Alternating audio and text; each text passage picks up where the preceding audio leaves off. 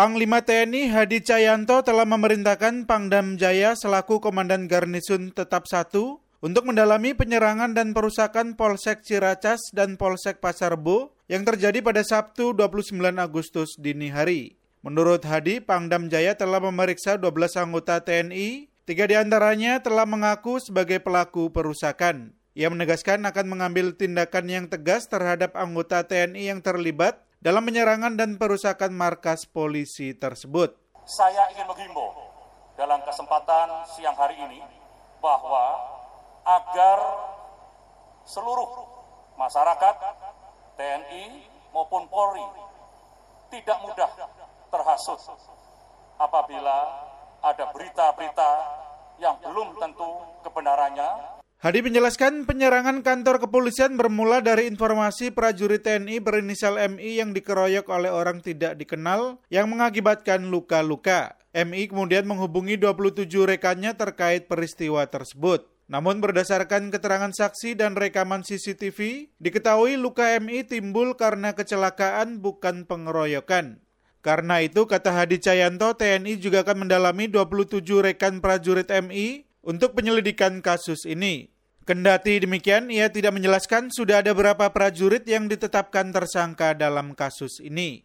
Sementara itu, Kepala Staf TNI Angkatan Darat Andika Perkasa menegaskan anggota TNI yang terlibat dalam penyerangan akan dipecat.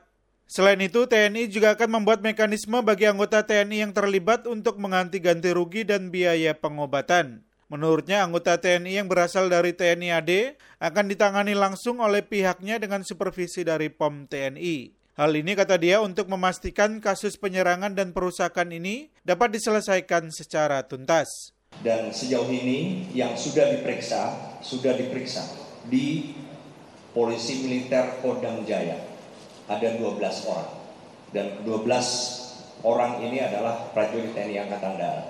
Tetapi ada 19 orang lagi yang sudah ada indikasi dan saat ini sedang dalam proses pemanggilan. Andika memperkirakan orang yang terlibat dalam penyerangan kantor polisi di Jakarta Timur lebih dari 31 orang yang sudah dan akan diperiksa. Karena itu, ia meminta masyarakat yang mengetahui kasus ini untuk melaporkan ke TNI. Kata Andika, TNI juga bekerja sama dengan pihak lain seperti Badan Narkotika Nasional atau BNN untuk pendalaman kasus ini. Menanggapi kasus ini, Ketua Setara Institut Hendardi menilai reformasi TNI selama ini tidak menyentuh budaya dan perilaku anggota TNI. Karena itu ia meminta Presiden Joko Widodo untuk memastikan reformasi TNI terus berjalan dengan baik termasuk membatalkan rencana pengesahan peraturan presiden dalam menangani aksi terorisme yang dikhawatirkan dapat merusak penegakan hukum.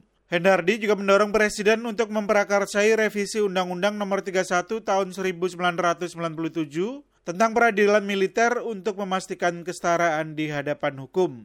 Sehingga anggota TNI yang melakukan tindak pidana umum dapat diadili di peradilan umum seperti warga masyarakat lainnya. Dua orang polisi mengalami luka-luka dan satu mobil dinas rusak akibat serangan yang dilakukan sekelompok orang terhadap Polsek Ciracas, Jakarta Timur pada Sabtu 29 Agustus dini hari. Aksi penyerangan dan perusakan tersebut kemudian merembet ke Polsek Pasar Bo dengan dugaan pelaku sebanyak dua orang. Dari Jakarta, Sasmita Madri melaporkan untuk VOA Washington.